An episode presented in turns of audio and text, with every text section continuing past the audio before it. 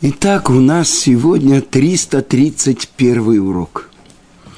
И мы продолжаем изучать Мишну, слова Раби Йоси бен Кисма, который сказал тому человеку, который предложил ему оставить место, где изучают Тору, и переселиться к ним, и служить им, а за это он обещает ему 1 000 000 золотых динаров. И серебро, и драгоценные камни. И что же отвечает ему Раби Йоси бен Кисма? Я напомню. И он говорит, что даже если бы ты мне дал все золото и все серебро мира, я не оставлю места изучения Торы, потому что не сопровождают человека в будущий мир ни золото, ни серебро, ни драгоценные камни, а только Тора и мицвот, и добрые дела. И он приводит доказательства.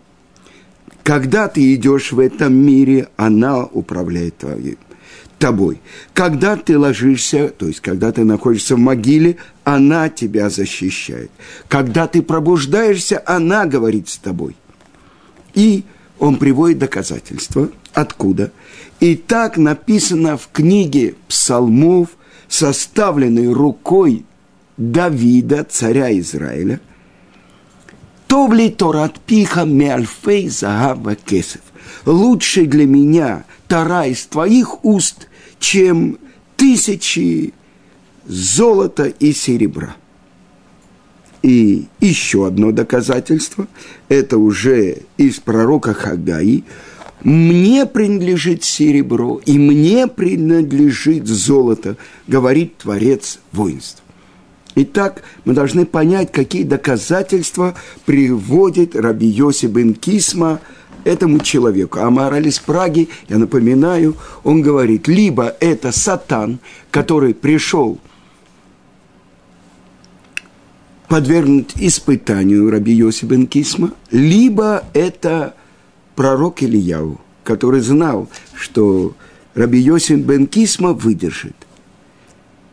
Итак, вопрос, ну хорошо, он бы сказал, что это, как написано в Псалме, зачем он говорит, это то, что сказал царь Давид и записал в Псалме. «Дороже мне Тора из твоих уст, чем 1000 золота и серебра». И это известный вопрос, все задают, почему как бы говорит так Раби Йоси бен Кисма. И Мидраш Шмуэль так отвечает.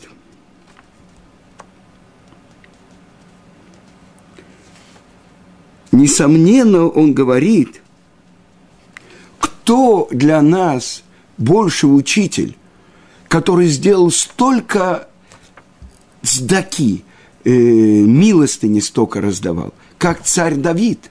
Ведь сказано так, что написано так в трактате Брахот. Когда царь Давид, как еврейский мудрец, вел суд, и когда он по справедливости присуждал бедному заплатить то, что он нарушил, денежное возмещение тому человеку, которому он нанес ущерб.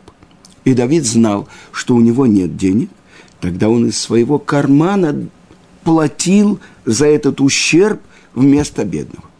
Дальше. Царь Давид, все множество золота и серебра, которое у него было, он откладывал и он готовил все необходимое, чтобы построить храм. Ведь вначале он думал, что именно он построит. И только после того, как пророк сказал, что не он, тот, кто вел войны во имя Творца, а человек мира, его сын Шломо, который станет, и он, человек мира, он построит храм.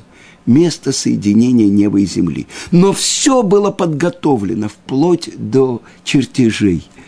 Как построить храм для Творца в нашем мире?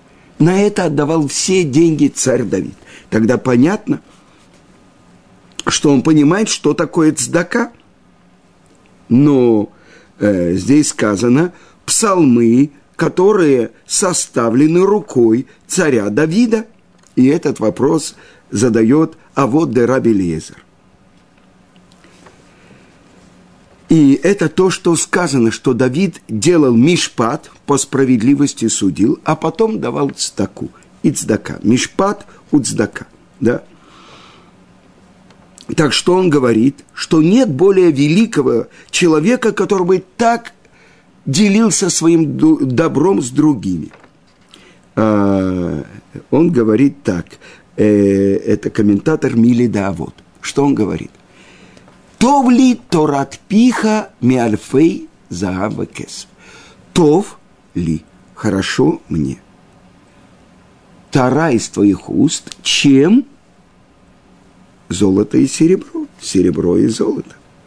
Нет, сказано золото и серебро. И, несомненно, золото и серебро – это тов, это хорошо. Но тара дороже золота и серебра. И это то, что учит царь Давид. А почему? И это объясняет Маораль из Праги. И вот что он приводит. Талмуд приводит строчку из пророка Хагая. У меня серебро и у меня золото, слова Творца Бога воинств. Что это значит? Значит, серебро и золото принадлежит Творцу, а тара принадлежит человеку. И вот то, что сказано в трактате Авода Зара, 19-й лист. И так говорит Рова. Что он говорит? Когда человек начинает изучать Тору, как она называется? Она называется по имени Творца. Что это значит? Я приведу.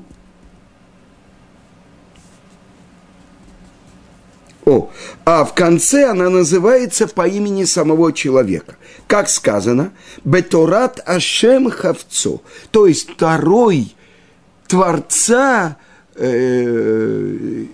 устремление человека, к таре Творца устремление человека. А потом в той же строчке псалма сказано «Убе Торато Игеге Йома Валайла», и своей тарой он занимается и днем, и ночью.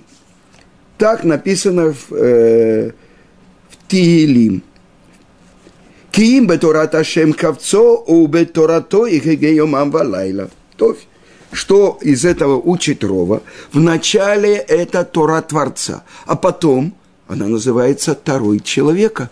То, что он вложил в свои силы, то, что он выучил, это называется его Тора. Так что получается? Золото и серебро принадлежат Творцу. И то, что сам царь Давид говорит, это тов.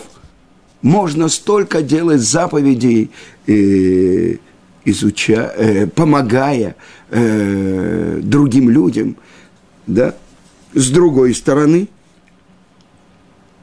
это золото и серебро человек не берет с собой в будущий мир, а берет только Тору и заповеди.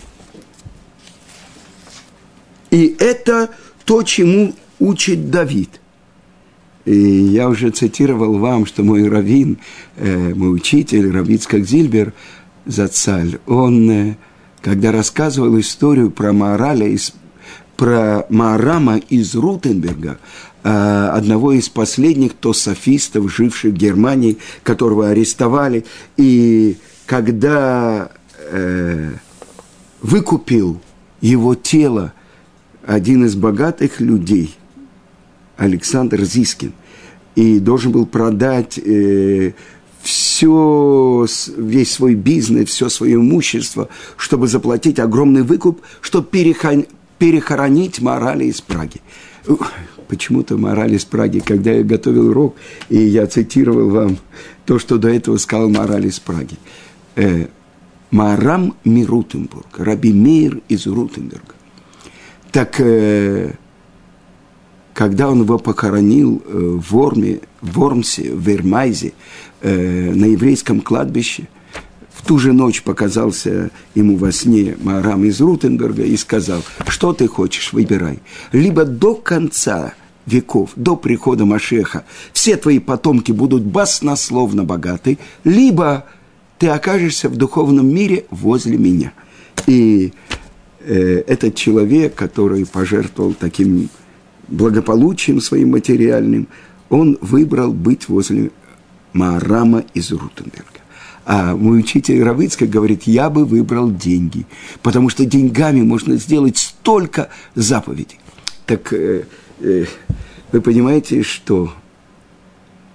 Но здесь то, что Раби Йоси бен Кисма учит и приводит именно слова царя Давида, который говорит, что Тора дороже, чем золото и серебро. И что же значит? Почему лишние как будто слова написаны в нашей Мишне? «Векен катув бесефер Теилим». И так написано в книге Теилим. Что значит? Мы бы помогли подумать, то, что объясняет Мидраш Шмуэль, что мне хороша Тора больше, чем золото и серебро. Это только царь Давид сказал. А он уточняет. Так написано в книге Теилим, не только мне, но и для каждого человека. Это Тора дороже. Что объяснил Рова в Талмуде? Что это может быть полным приобретением человека. Что она называется по имени самого человека. Убе Торато яге йомам валайла. Своей Торой, своим. То, что человек открывает в Торе. Несомненно, написано так в Талмуде, что Моше получил с горы Синай даже тот вопрос, который в будущем задаст своему раввину ученик. При всем при том, этот человек, этот ученик заслужил, что он задал вопрос. Это его вопрос. И это большая тайна. Ведь, скажем, всю книгу Теилим тоже получил Моше с горы Синай. И то, что пророк Хагай сказал, все пророки, все писания, это все корнем имеет ту же самую Тору, которая получена Моше с горы Синай. Но каждый человек может заслужить быть компаньоном самого Моше Рабейну. И это вещь удивительная. Мне было, я не могу сказать, много лет, непонятно, как обычно говорил мой учитель Рав Ицхак Зильбер. Он говорил: мне этот вопрос был труден 30 лет. Патлас, сейчас я скажу тебе, и ты должен подпрыгнуть до потолка. То, что сегодня я открыл. Я не могу такое сказать. Но что мне было трудно? Написано так у Рамбама в законах о правильном понимании. Да? Исодей Тора. В основах Торы. Что каждый человек может склонить себя и быть праведником, как Моше Рабейну. Либо злодеем, как Ярован бен Нават. Как я могу быть праведником, как Моше Рабейну? Я не могу быть ни пророком, ни мудрецом, как Моше Рабейну. Но праведником, что это значит? Я могу приложить все усилия, чтобы я на своем месте достиг максимального. И это то, что склонить себя, приблизить к тому, что сделал в этом мире наш учитель Моше Рабейну. Через него мы получили всю Тору. Почему? Потому что он сделал себя тем прозрачным стеклом, сквозь которое проходят полностью лучи света Творца, то есть его божественная мудрость. И это то, что сказано: «Ашем и Дабер», «Моше и Дабер, ваилоким янену беколь». Моше говорил, и Творец как бы говорил его голосом. То есть Сама Тора свидетельствует, что Моше был анав микола Адам, шальпне Адама. То есть он был самым смиренным из всех людей, которые в мире. И это тайна, что Тору мы получили именно в пустыне, не в земле Израиля, не на самой высокой горе Джамалунгма, я не знаю, на пике, я не знаю, коммунизма, на Памире, я не знаю. Небольшая горка, гора Синай. Почему? Чтобы знать, что каждый, который делает себя пустыней, как бы говорит, у меня ничего нет, но ты, Творец, можешь дать мне этот подарок. Торой Творца занимается он. А дальше и его Торой он занимается все дни жизни твоей, своей. Так это тайна. То, что Тора может быть приобретением каждого человека. Свое открытие в Торе, свою Тору он должен раскрыть в мире. И ради этого он пришел в мир. Но дальше, что мы учим, объясняет это комментатор Кнессет Исраэль. Что он говорит? Что он приводит доказательства, Раби Йоси бен Кисма, что так сказал царь Давид, что Тора дороже, чем золото и серебро. Несомненно, золото и серебро хорошо.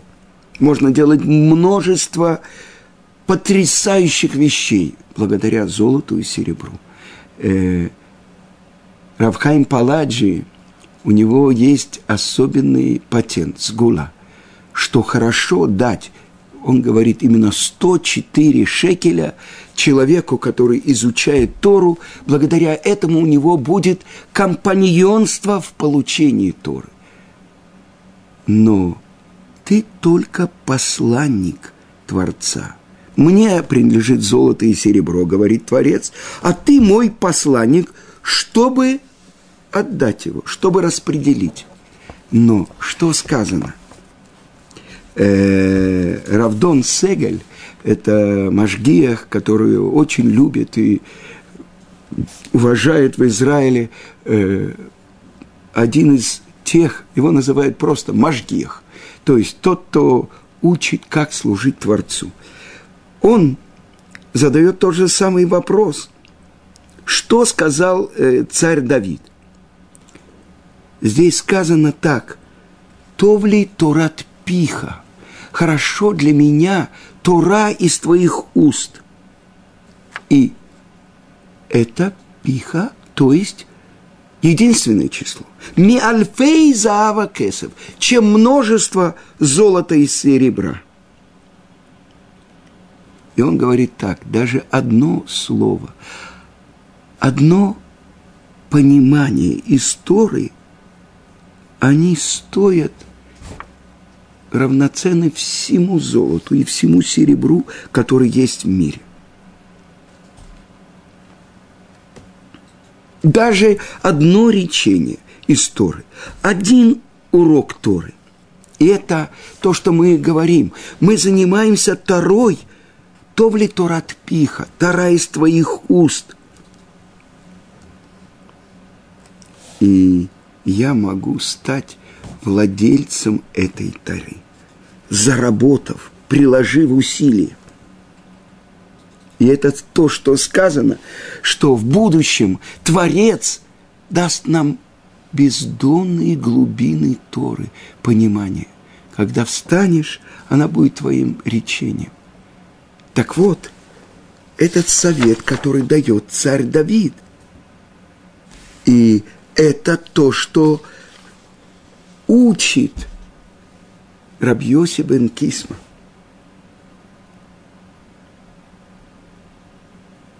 Хатам Софер говорит, несомненно, благодаря золоту и серебру можно поддерживать изучение Торы.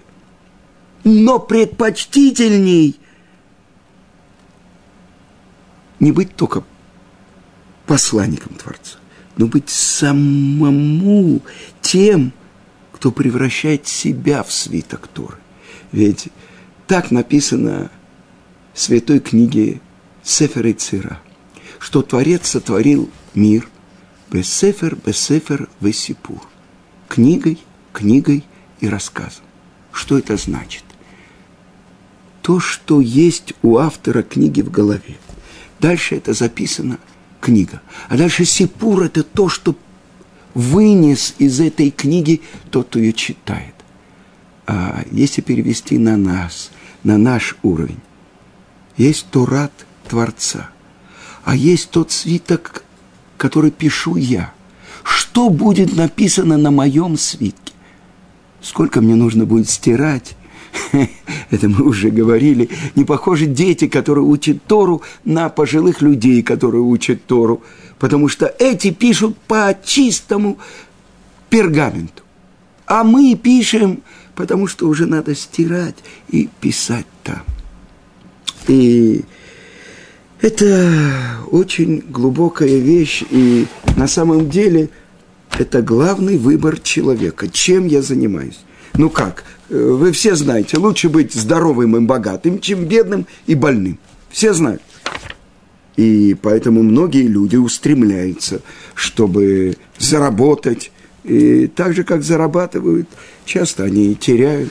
И какой-то бедный миллионер. У него там было 100 миллионов, а остался миллион. Он не мог выдержать, и он бросился с моста в реку. Бедный миллионер.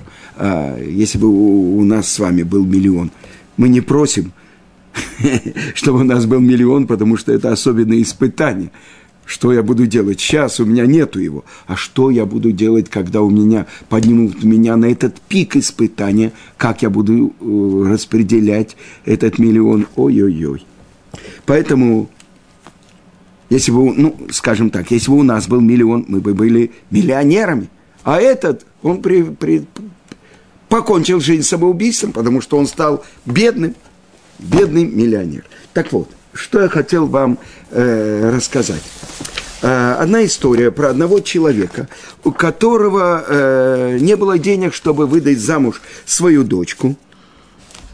И он сказал жене: ты знаешь, я отправлюсь куда-то, буду ходить по городам, буду собирать деньги, чтобы ее выдать. Жена сказала: я не согласна.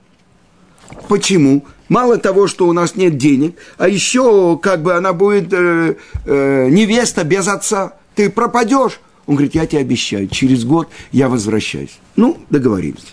И он ходил из места в место, синагога в синагогу, бейт-мидраш, к богатым людям. Собирал, нашел, менял медики на серебро, серебро на золото. Насобирал, столько-то золотых монет, столько-то серебряных, столько-то бедных. И вот он уже возвращается к себе домой. И вот ему нужно до дома еще идти, может быть, несколько дней. И наступает суббота. И ему сказали, что есть богач в этом городе, у которого он может остановиться. Ну, а что же делать с деньгами? Так обычно он где-то прятал, а здесь, где, в чужом городе. И он пришел к богачу, тот сказал: пожалуйста, будешь мой гость, я очень рад. И он тогда спросил у него: а можно у вас, может быть, у вас есть сейф, и я могу положить туда свои деньги? Он сказал: конечно. И тут же при нем он вручил богачу все свои 3 мешочка, в одном было золото, в другом серебро, в третьем медь, и тот закрыл сейф, и вот наступила суббота, лицо хозяина излучало святость субботы. Но гость во время молитвы, субботы, он подумал: какую глупость я сделал. Я отдал ему все деньги и даже не взял расписку. И, конечно, у него в голове было только, что будет, когда кончится суббота. Он мне скажет, что ничего я ему не давал. И так была вечерняя молитва. Во время трапезы был вкусный, накрыт субботний стол. Но ничего, ему кусок не лез в горло. Утром опять то же самое. Он молился, слова с трудом выходили из его уст, он как бы автоматически говорил молитву, а думал только, что я сделал, потратил год, все деньги у меня заберут. И вот, наконец-то, после того, как кончилась последняя молитва, вот они вернулись домой, сделали Авдалу, и он говорит: можно по поводу денег поговорить? Он говорит: подожди, давай омоем руки, сделаем трапезу. Он с трудом съел кусок хлеба во время мелаве малка, во время трапезы, провода в субботу. Ну так, а сейчас я могу получить свои деньги обратно? Спросил он хозяина после того, как кончилась четвертая трапеза. Тот сказал: конечно, подожди, я сейчас тебе принесу. Неужели он принесет? Думал. И тут он видит, возвращается хозяин с тремя узелками в руках. Лицо гостя просияло. Но минуточку, неужели он ничего не взял себе? Дрожащими пальцами он развернул первый узелок, в котором были золотые динары. Высыпал на стол, и на глазах хозяина он начал считать. Все сошлось. Ну, он сложил золотые монеты в мешок. Теперь он разложил серебряные монеты и начал тоже их тут же пересчитывать. И здесь все сошлось. Все в порядке. Он потянулся к третьему мешочку, но вдруг почувствовал удар по руке. И тут хозяин ему сказал: ты что, думаешь, я ничего не видел? Я разве не видел, какой ты был рассеянный во время молитвы? Как ты был угнетен во время субботней трапезы? Разве я не чувствовал твоего испуга, когда ты попросил свои деньги? Этому есть только одно объяснение. Ты подозревал меня, что я заберу твои деньги. Но когда я вернул тебе золотые монеты, и ты лихорадочно их пересчитал, ну, все в порядке. Когда ты пересчитал серебряные монеты и увидел, что все в порядке. В порядке. А сейчас ты хочешь считать медные монеты? Этим ты меня оскорбил. Ты подумал, что если я не взял у тебя золотые и серебряные монеты, то неужели я возьму твои медные монеты? Ну, мы можем подумать, что, несомненно, хозяин прав. Он ведь доказал, что он и праведен, и честен. И это грех подозревать его, это оскорбление для него. А теперь подумаем про нас с вами. Каждый вечер перед сном мы говорим: в руку твою я вверяю мою душу. Мы отдаем Творцу самое дорогое, что у нас есть, нашу жизнь. А утром мы встаем и благодарим Его. Ты, модеани, благодарю тебя, Царь живой и сущий, что ты вернул мне мою душу. То есть золотые монеты возвращены полностью. Теперь мы открываем мешочек с серебряными монетами. Благословен ты, Творец, раскрывающий глаза слепым. Зрение, все в порядке. И так далее. Мы благодарим за все, что получили. Но когда мы доходим до заработка, до этих медных монет, мы на него не полагаемся. Кохи веоцим яди.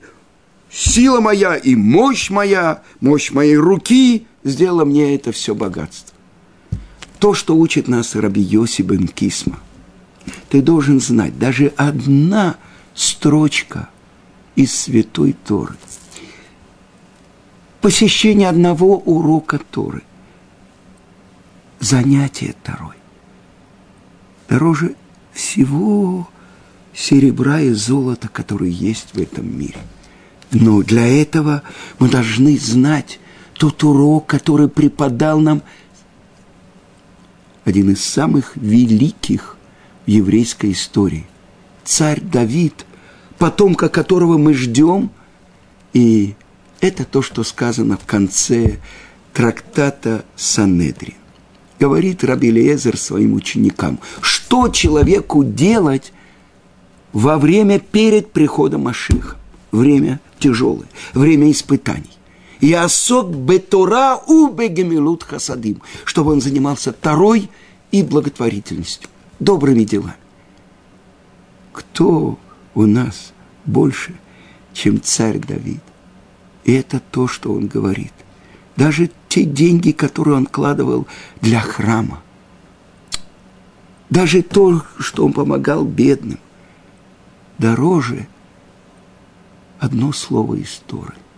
И это урок Раби Йоси бен Кисма.